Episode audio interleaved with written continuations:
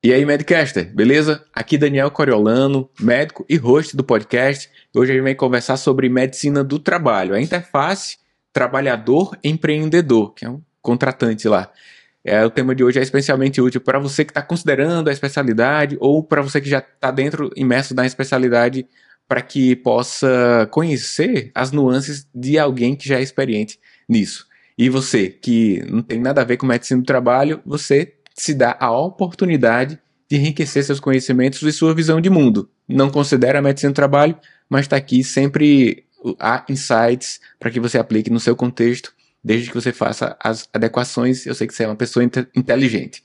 Aqui a gente sempre traz temas que conectam você ao mercado. Então, aumentar a nossa visão de mundo não é demais. Alexandre de Lima Santos, meu convidado de hoje, amigo de longa data da graduação, nós professores juntos. Antes disso, ele foi meu professor lá também do ensino médio. Ele brinca comigo assim, né? Dizendo, opa, professor, agora quem brincou foi eu. E também já participou do MedCast em outras oportunidades como host, né? Uhum. Recebendo aqui, nós éramos sócios na empresa MedCast, profissão médica. Mas é muito massa estar aqui com você hoje, Alexandre. Você avançou por um caminho muito interessante ao longo da última década dentro da medicina do trabalho. E eu te agradeço por estar aqui hoje. E o contexto é o seguinte, Alexandre. O médico do trabalho, ele tem uma competência elevada, competência clínica para avaliar as questões de saúde do trabalhador, mas também é uma especialidade cognitiva, como a gente estava conversando aqui no Make-Off, ao ponto de ter a necessidade de sempre se atualizar. São novas leis, são novos direcionamentos de mercado, novas demandas até mesmo dos consumidores, por exemplo, ESG, né, que vem também das pessoas querendo que as empresas tenham a sua atenção para o social, para o ambiente, o compliance aí tá dentro do contexto, a gente vai conversar sobre isso. Eu quero, primeiro, saber o seu percurso, sua jornada para chegar a ser médico do trabalho e como que se dá na prática essa interface do trabalhador que tem interesses e também do contratante que tem interesses. Você é contratado por um desses entes, sim, mas tem que atender primordialmente, né, às questões de saúde. Então, como é que isso funciona? Bem-vindo ao MedCast. Legal, muito obrigado, Daniel. Prazer te reencontrar, meu amigo. Prazer te ver novamente, poder estar contigo. E legal, nunca perdemos contato efetivamente, nos afastamos em função dos caminhos que traçamos desde quando trabalhávamos juntos, né? Mas legal, muito de nossa parte, um imenso prazer te reencontrar novamente, Daniel. Bom, responder a tua pergunta é fácil, é só fazer uma tese de doutorado, né? Para a gente tentar explicar o tamanho do escopo da pergunta que você fez. Nós vamos tentar trazer isso, Daniel. Mesmo para os colegas médicos que não consideram a medicina do trabalho como uma especialidade possível para você no futuro, né? Todo médico trabalha muito, né, Daniel? Eu costumo dizer isso, né? E quem trabalha muito tem que se preocupar com sua saúde, né? Então, são questões intimamente vinculadas, por mais que você não exerça a medicina do trabalho enquanto especialidade médica, independente da especialidade que você, enfim, abraça, ela tem um custo pessoal muito grande, né? Todos, enfim, quem é médico sabe do que a gente está falando, enfim, plantões, quantidade de informações, quantidade de estudo, de tempo, de dedicação, família, enfim, uma série de questões. Mas a medicina do trabalho em si, Daniel, ela é uma especialidade que tem algumas particularidades e que são muito importantes, né? Obviamente que a formação médica demanda um enraizamento, um crescimento vertical na carreira, digamos assim, né? Você faz, por exemplo, 6 anos de medicina, se dedica à cardiologia, por exemplo, como especialidade médica, você se especializa, enfim, na área de métodos gráficos, na área de imagem, na área de urgência, emergência cardiológica, enfim. Tem esse aprofundamento do conhecimento dentro da especialidade. Medicina do trabalho também tem. Então, só que para além da profundidade, ela demanda horizontalidade, porque a gente trabalha no dia a dia com outros atores que não são nossos, digamos, companheiros imediatos de formação. Então, um médico do trabalho, no âmbito de uma empresa, de uma grande indústria, ele tem uma relação necessária com departamento pessoal, portanto, contratação, movimentação de mão de obra, demissão de trabalhadores. É importante que aquilo que é central para a gente, o conceito de saúde do trabalhador, essa saúde do trabalhador se conecta com outros temas importantes para o mercado, como produtividade da mão de obra, né? Como é necessário que para que a empresa ande bem, a mão de obra esteja bem, vamos dizer assim, que são os trabalhadores somos todos nós, né? Então hoje a gente tem uma relação muito importante com práticas trabalhistas e previdenciárias no âmbito do departamento pessoal das empresas, das indústrias. A gente tem uma interface importante com o jurídico das empresas, em função de demandas trabalhistas que chegam para as empresas, enfim, de trabalhadores que colocam as empresas na justiça. Então a gente acaba tendo uma vivência, né, no dia a dia que necessariamente não é verticalizada, como é a do médico mais tradicional, né, residência, subespecialização, mas um crescimento para os lados, uma horizontalidade que te conecta com temas como ESG, gestão empresarial, gestão e governança tributária de uma empresa, previdenciária, trabalhista, né? Então, esse mundo é um mundo que nos coloca de frente com esses tempos, né, agora. E o governo vem cada vez mais implementando medidas de fiscalização do meio ambiente e do trabalho. Só para dar um dado que talvez sirva para ilustrar a nossa conversa, Daniel. Atualmente, o governo brasileiro, o Estado Fiscal brasileiro, somente consegue fiscalizar 5% em média, de acordo, variando com os estados, né, variando com a estrutura da Auditoria Fiscal do Trabalho e a Auditoria Fiscal da Receita Federal nos estados, presencialmente nos ambientes de trabalho, né?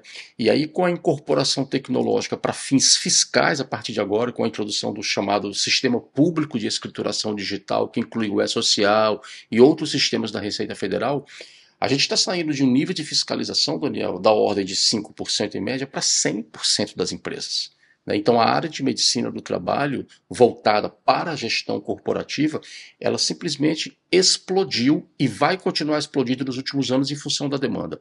E não somente para as empresas, para as organizações, mas também agora para os entes públicos, a administração pública que contrata muito a mão de obra e tudo, e tem que ter a gestão do meio ambiente do trabalho, onde você vai alocar esses trabalhadores, né?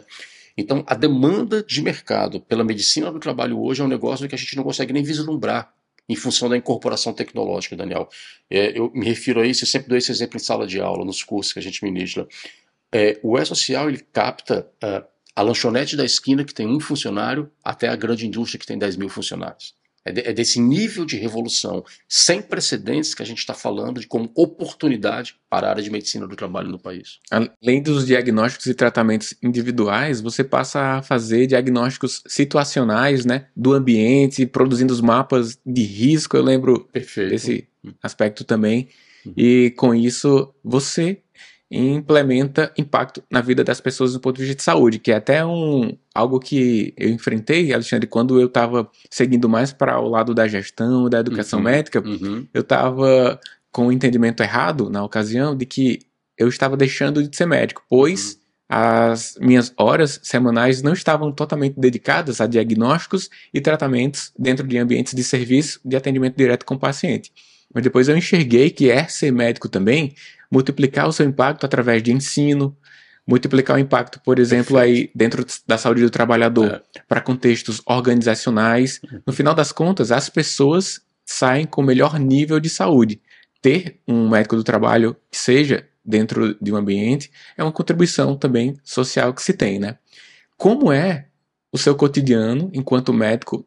Pois eu vou saber o seu especificamente, mas eu entendo que o seu poderá ser muito diferente de outro médico do trabalho também, já que tem a horizontalidade que você citou. Porque se a gente pensa em medicina como uma profissão e dentro dela mais de 50 especialidades, se eu avançar ali no botão da medicina do trabalho, eu entro mais não sei quantas, dezenas talvez, de possibilidades de atuação.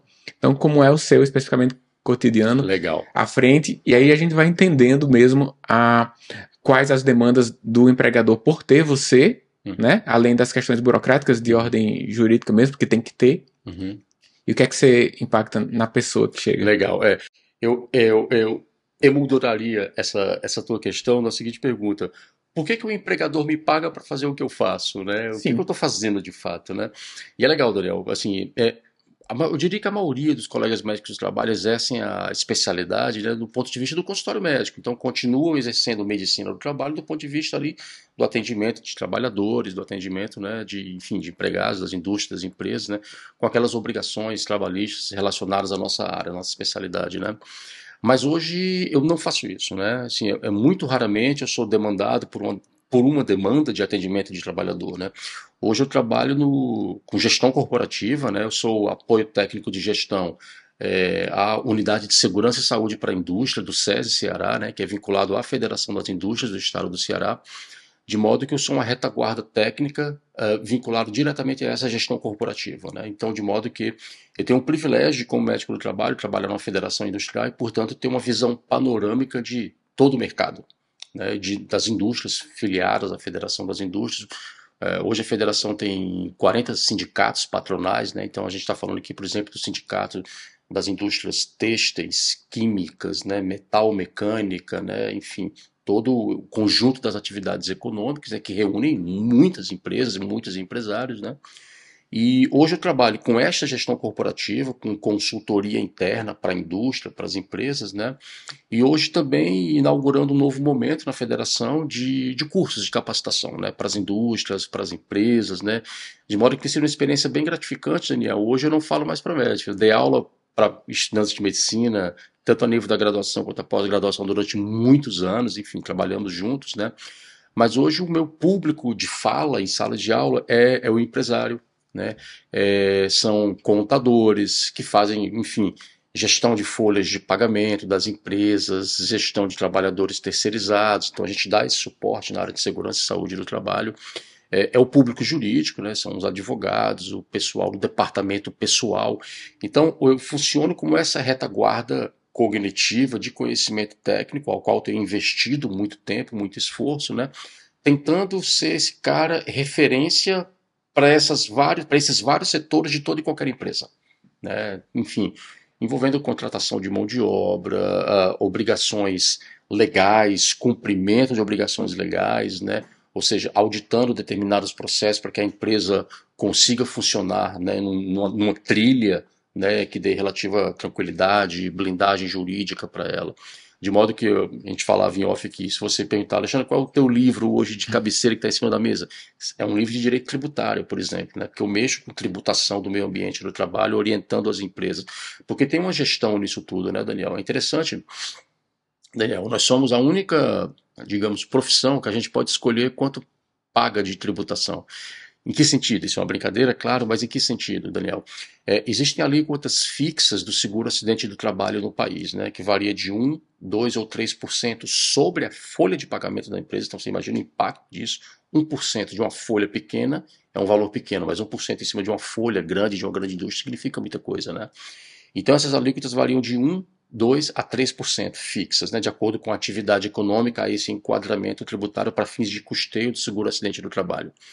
Entretanto, tem um flexibilizador chamado fator acidentário de prevenção. Esse fator acidentário de prevenção, Daniel, ele varia de 0,5 a 2. Então ele pode pegar a alíquota básica daquela atividade econômica e derrubar pela metade ou dobrar. Exemplo, setor de construção civil, a alíquota dos caras é de 3% sobre a folha de pagamento. A depender da boa ou má gestão em segurança e saúde do trabalho, essa empresa pode ser bonificada com um FAP mínimo, e os 3% originais viram 1,5% sobre a folha. Entretanto, esses 3%, quando a empresa é penalizada por muitos afastamentos, acidentes de trabalho, com um FAP máximo de 2 vezes 3, 6%. Então perceba que criou-se uma zona técnica de gestão tributária da área de segurança e saúde do trabalho, que varia de 1,5% a 6% para quem tinha uma alíquota original de 3%. Isso, sobre uma folha de pagamento, sobre a movimentação de trabalhadores, assume valores extremamente significativos, né? E você vai pagar mais ou menos de acordo com o nível da sua gestão de segurança e saúde do trabalho, investindo mais, afastando menos trabalhadores batendo a porta da Previdência, do INSS, né? Então hoje o meu olhar técnico da área da medicina do trabalho é fazer com que a empresa gaste menos, mas não gaste menos sob qualquer custo. Gaste menos porque está investindo mais, na verdade, em saúde e segurança do trabalho, portanto afastando menos. Então perceba que tem uma zona técnica de gestão tributária da nossa área, que é essa área a qual eu me dedico hoje. Em gestão métrica tem uma máxima que a gente fala assim, que é mais fácil deixar de gastar do que faturar mais. O esforço para que você tenha uma melhor performance no gasto dos recursos que você tem, talvez um dia de planejamento com os líderes, com os colaboradores, na gestão de insumos, na gestão de recursos, na revisão de contratos, de colaboradores, de terceirizados da empresa. Um dia de revisão quanto a isso, a cada 2 meses, proporciona 3%, 5% de economia, talvez até mais em alguns contextos que isso foi negligenciado ao longo do tempo. No entanto, estratégias para aumentar o faturamento das organizações, desde clínicas como essa que a gente está gravando aqui hoje, que é a Vila Vi, elas demandam mais criatividade, mais tempo para gerar resultados. Portanto, a sua atuação no melhor uso dos recursos, além de ajudar a que haja a manutenção da saúde das pessoas, é de fato uma economia para as empresas, desde as pequenas até as maiores, vai depender da porcentagem, mas vendo só a porcentagem, qualquer 1% em uma empresa, mesmo que seja pequena, já vai direcionar um recurso para uso de melhor qualidade, além de aquele 1% só vai reduzir se melhorar a saúde das pessoas. Perfeito. Então, isso é ótimo. O médico que não é especialista em medicina do trabalho, ele também pode ter essa visão e, por vezes, até atende pessoas que são trabalhadores. Que são, todo mundo, né? Que são pessoas cujas queixas clínicas, elas advêm do seu trabalho. Certamente. Então, como o médico que não é especialista na área pode facilitar a que esse trabalhador mantenha seu aspecto de saúde, ou mesmo o médico, que é a outra pergunta já, que está trabalhando em contextos diversos, amplifique sua visão para o seu contexto de trabalho e faça alguma pressão para modificar. Porque no setor privado, a minha percepção é que a pressão é maior. Jurídica, lei, sei lá, fiscalização. Responsabilização. Porque eu já trabalhei no setor público e não tinha abaixador de língua e ficava por isso mesmo. Ou então a balança estava desregulada e ficava por isso mesmo. Mas deixa aqui um lixo sem saco. Ah, certamente. Entendeu? Os colegas que têm clínica privada, eles têm um olhar muito forte quanto a essa gestão dos insumos, lixo hospitalar e tudo. Então é isso. O médico que não é especialista na área, como que ele pode atuar frente às pessoas e frente a onde ele trabalha. Legal. Vamos colocar... É outra tese de doutorado. Daniel, vamos colocar mesmo como divisor de águas. Faz de conta que você é o médico e você é médico, verdadeiramente eu sou o paciente, né? E a gente está aqui no contexto de um consultório médico, mas que não seja ocupacional, medicina do trabalho, né? Então, se eu chego com uma queixa para você, agora estou falando quanto paciente, né? Se eu chego para você com uma queixa determinada, em geral, as outras especialidades não têm essa anamnese ampliada que investiga determinados fatores relacionados ao trabalho. É aí que entra a medicina do trabalho enquanto especialidade, né? Ou seja, a amplificação dessa anamnese, né? Que a gente chama de anamnese clínico-ocupacional, que é maior do que a anamnese em si, né? Que incorpora elementos próprios, enfim, relacionados aos riscos nos ambientes de trabalho, né? Você pergunta se tomou banho em rio? Exato. E aí tem o seguinte, Daniel, né? E aí depois a gente aborda do outro lado da mesa, que é o médico, e sim, o médico que trabalha, né? Então tem um trabalhador aqui, mas o médico que também é trabalhador. Por mais que ele seja um empreendedor, seja dono do seu próprio negócio, ele está ali trabalhando também. Ele pode não ser empregado, mas ele está trabalhando. Então tem uma série de questões vinculadas não ao mundo do emprego, mas ao mundo do trabalho, lato sensu, né? Lato sensu. E aí ocorre o seguinte, Daniel, a medicina do trabalho, assim como outras especialidades médicas, ela possui interface com basicamente todas as especialidades médicas. Existe a cardiologia ocupacional, a hematologia ocupacional, a hepatologia ocupacional, né? A otorrinolaringologia ocupacional, enfim, perdas auditivas relacionadas ao ruído, substâncias presentes no ambiente de trabalho que são hepatotóxicas, enfim, tem uma série de questões aí, né? A gente até postou ontem agentes cancerígenos relacionados ao trabalho, né? E aí ocorre o seguinte, Daniel, ou seja, tem necessariamente uma interface, só que o outro lado não conhece o que você faz, né? Então, por exemplo, é muito comum a gente receber atestados médicos de colegas especialistas focais em outras áreas, né? Fazendo determinadas recomendações, né, ao trabalhador, sendo que o cara não conhece o ambiente de trabalho verdadeiramente, né, para fazer essa readaptação, por exemplo, no retorno ao trabalho de um trabalhador. Então são muitas nuances muito específicas, né? E queria conectar com a tua segunda pergunta. Você falou primeiro sobre essa interface, né, trabalhador, mas o médico que trabalha, Daniel, né? Cara, a gente tem o seguinte, a gente está tendo uma explosão, né? E aí isso não é retórica, os números da Previdência já mostram isso, né? Enfim, 2 anos de pandemia também, a explosão de casos de saúde mental, né? Só no nosso estado, o estado do Ceará, houve um aumento aí de mais de 40% no número de benefícios de trabalhadores cearenses afastados em função de problemas de saúde mental, né? Relacionados ao trabalho ou não, né? Mas o fato é que hoje as organizações possuem uma grande responsabilidade em relação à saúde mental de seus trabalhadores, né? A gente já teve uma oportunidade, por exemplo, de acompanhar, de ver trabalhos de medicina do trabalho em empresas em que o diagnóstico não era uma palestra, por exemplo, fazer uma palestra sobre, enfim, HIV, AIDS, infecções sexualmente transmissíveis, enfim, algo desse tipo mais clínico, mas era sobre gestão financeira pessoal. Boa parte dos problemas de saúde dos trabalhadores dessa determinada indústria se relacionava, por exemplo, a questões financeiras, familiares, pessoais, né? A gente não separa o homem chefe de família, o homem chefe de uma casa, enfim, com o homem do trabalho, né? Nós somos esse homem assim, interfaceado, complexo, né?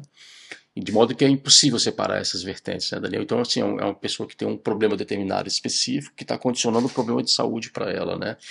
Ansiedade relacionada ao trabalho, né? Eu sempre digo que, por exemplo, uma demissão no ambiente de trabalho deixa um recado muito forte para quem fica também, não somente para quem está saindo, né?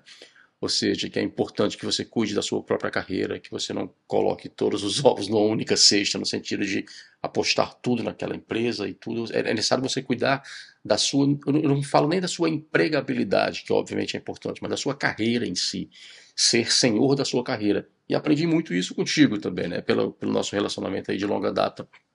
A importância de você ser um self-made man, né? De você mesmo fazer seus caminhos, né? E, de certa forma, foi até o que nós dois fizemos, né? Um caminho meio que alternativo, né? Assim, não fizemos uma residência num hospital, não fizemos uma formação muito específica nesse sentido e fomos criando nossos próprios caminhos, né? E hoje, enfim, nossos caminhos se cruzam nesse sentido, agora do ponto de vista de um médico do trabalho, falando com um colega também médico, e que ambos possuem uma agenda cheíssima de trabalho também, né? Então, a gente, nesse caso, é trabalhador, mas é um investigador das relações de trabalho também. A gente, como médico, entende e percebe essas situações que se entrelaçam aí na complexidade do que é ser um cara que trabalha todos os dias, né? E algo que eu tenho percebido com os amigos que estão passando por aqui é que, diante dele ser estimulado a avançar nos estudos, nas suas áreas de atuação, nasce também o desejo de propagar a mensagem para que haja uma influência positiva de forma mais exponencial. Porque hoje, em um dado momento da carreira, você diretamente ali no seu trabalho, mas depois você multiplica através do ensino, da educação médica. E você falou aí que tem cursos para propagar isso e junto a outras pessoas que não são especificamente médicos. Mas você tem um projeto de um livro que eu gostaria que você falasse um pouquinho sobre isso, né? Se ele já foi... Quando ele for lançado, eu já vou colocar o link na descrição do episódio para quem quiser avançar. Mas bora falar um pouquinho sobre esse livro. Boa. Esse livro que você... que tá nascendo, né? Tá na organogênese. Exatamente. Eu já tenho alguns capítulos bem mapeados, Daniel, bem assim, porque a gente precisa... Eu imagino assim, o exercício de você se propor a escrever um livro, a se permitir escrever um livro, ele é um exercício complexo, né? De modo que eu sempre gosto de, antes de trabalhar, sentar e escrever o capítulo 1, sentar e escrever o capítulo 2, é ter uma visão de conjunto, né? Ter uma big picture, assim, que você consiga encaixar determinados conceitos e temas e assuntos, né? E o tema central do livro é gestão e compliance, né? Compliance tem diversas acepções, mas eu uso a acepção mais imediata dela, que é conformidade, né? Então seria sobre gestão e compliance / conformidade na área de segurança e saúde do trabalho para as empresas, né? Para as grandes empresas, como é que a gente faz essa gestão, como é que você faz a governança tributária do ambiente de trabalho, de modo a que você reduza o custo da área de segurança e saúde do trabalho, mas não a qualquer preço. Você reduz o custo porque você está investindo em inteligência de gestão que te permita reduzir esse custo. Então, ganha a empresa com menos custos, ganha o trabalhador que não se acidenta, que não adoece, que não se afasta, que não gera custo para a Previdência, ganha o profissional porque me obriga a estranhar aquilo que me é familiar, porque agora eu tenho que necessariamente fazer esses deslocamentos horizontais em busca de outros temas, direito do trabalho, direito previdenciário, direito tributário, gestão, contabilidade, área ambiental, ESG, responsabilidade socioambiental, corporativa. Então tem sido muito legal porque é muito instigante cognitivamente, Daniel, né? Essa interface, essa relação com tudo isso. Então o livro, ele versa sobre isso, né? Eu diria o seguinte, que cada um de nós, médicos, operacionaliza um conceito interno do que é saúde para você. Você pode entender saúde do ponto de vista saúde assistencial, atender pacientes no pronto-socorro, atender pacientes no consultório, mas fiz mestrado em saúde pública, então necessariamente eu ampliei minha visão nesse sentido. Para mim, saúde hoje é saúde populacional. Então, quando eu sou médico do trabalho de uma empresa, eu sou gestor, eu exerço responsabilidade sanitária sobre uma população específica, que tem uma epidemiologia específica, uma distribuição e espacialização de ocorrências sanitárias, afastamentos, doenças, em setores. A gente consegue espacializar essas informações, né? Colocar isso numa linha do tempo, pensar o processo produtivo e mais. Hoje, com muita demanda de ESG, Daniel, na verdade, o meu mestrado foi em saúde pública aqui na Federal, né? Mas na linha de pesquisa, na área de processos produtivos, trabalho, saúde e meio ambiente, né? De modo que não existe só externalidades negativas do processo produtivo no ambiente intramuros. Na verdade, existem populações circunvizinhas a esses ecossistemas industriais que são diretamente impactadas, né? Então, eventualmente, a minha população de trabalhadores está protegida, enfim, com equipamentos de proteção coletiva, individual, otimização de processo produtivo, e é o que a gente chama de efeito do trabalhador saudável, né? Aquele trabalhador tem uma determinada faixa etária, exercendo aquela função específica e num ambiente controlado. Só que fora do muro, eu tenho a criança em desenvolvimento, eu tenho a gestante, eu tenho o idoso, eventualmente expostos a contaminantes químicos ambientais. A gente está vendo agora, por exemplo, a crise dos Yanomamis, né? O mercúrio. O mercúrio é um ambiente típico de processos produtivos ao longo da história humana, mas ele também pode cair no leito de um rio e contaminar populações 5, 10, 15 quilômetros distantes do processo. Então, a noção de ocupacional ela vem sendo cada vez mais invadida, na verdade não invadida porque essa é uma diferença tão somente didática, eu imagino, né? Mas pelo ambiental. Né? Hoje, quando você faz residência médica nos Estados Unidos na área de medicina do trabalho, você estuda, na verdade, medicina ocupacional e ambiental, né? Porque os processos produtivos têm externalidades não somente intramuros, mas também extramuros. Daí para a gente ter uma noção do tamanho do desafio do que é ser médico do trabalho e as possibilidades de atuação na área, né? No setor. Foi muito bom avançar no entendimento sobre as influências também. Quem tem que ler o seu livro? Quem tem que ler? Daniel, eu digo que todo mundo é o seguinte, todo mundo que mexe com gestão empresarial, né? Então, assim, os próprios empresários, para tentar entender um pouco melhor e otimizar seus processos produtivos, no sentido de salvaguardar a integridade física e a saúde das pessoas no ambiente de trabalho, porque isso gera menos custo para ele, gera menos dor de cabeça na relação com órgãos fiscalizadores.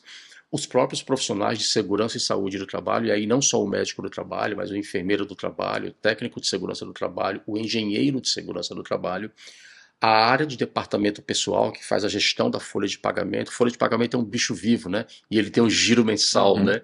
Então, a área jurídica das empresas, porque envolve muito conhecimento jurídico também, a área de tecnologia da informação, para que você monte sistemas que sejam capazes de captar essas realidades que a gente está colocando. Então, assim, é necessariamente multidisciplinar. Hoje eu não falo especificamente só para um público, por exemplo, médico, né? Até por curiosidade, hoje o médico e o médico do trabalho têm sido o meu público menor. Né? Porque o tema, como é um tema transversal, que tem uma complexidade que é transversal, acaba me colocando frente a frente com outros atores, né? Então hoje eu tenho o desafio de, como médico, por exemplo, fazer palestras e cursos para advogados, onde eu tenho que falar sobre direito tributário, previdenciário, direito do trabalho, voltado para a segurança e saúde do trabalho. Obviamente não estou ensinando direito para os caras, eu não sou advogado, né? Mas eu estou mostrando uma interface que muitas das vezes é um ponto cego para eles e para a gente, e para as empresas, né?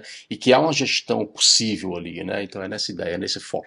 Show de bola. Estamos chegando ao fim aqui do MedCast, mas quem acompanhou o episódio, acho que conseguiu aprofundar o entendimento sobre a área e quem sabe isso vai gerar alguns movimentos dentro das suas atuações, independente da área, como citamos aqui. Agora tem uma melhor visão de mundo, né? Legal. Obrigado pelo seu tempo, ter vindo aqui pra gente. Caso alguém queira avançar a comunicação com você, posso deixar aqui na área da descrição seu LinkedIn e outros links que você julgar que são importantes. Eu já coloco aqui na área na área de descrição. Mas diga aí quais são os seus principais canais, caso alguém queira avançar, conversar com você. Okay.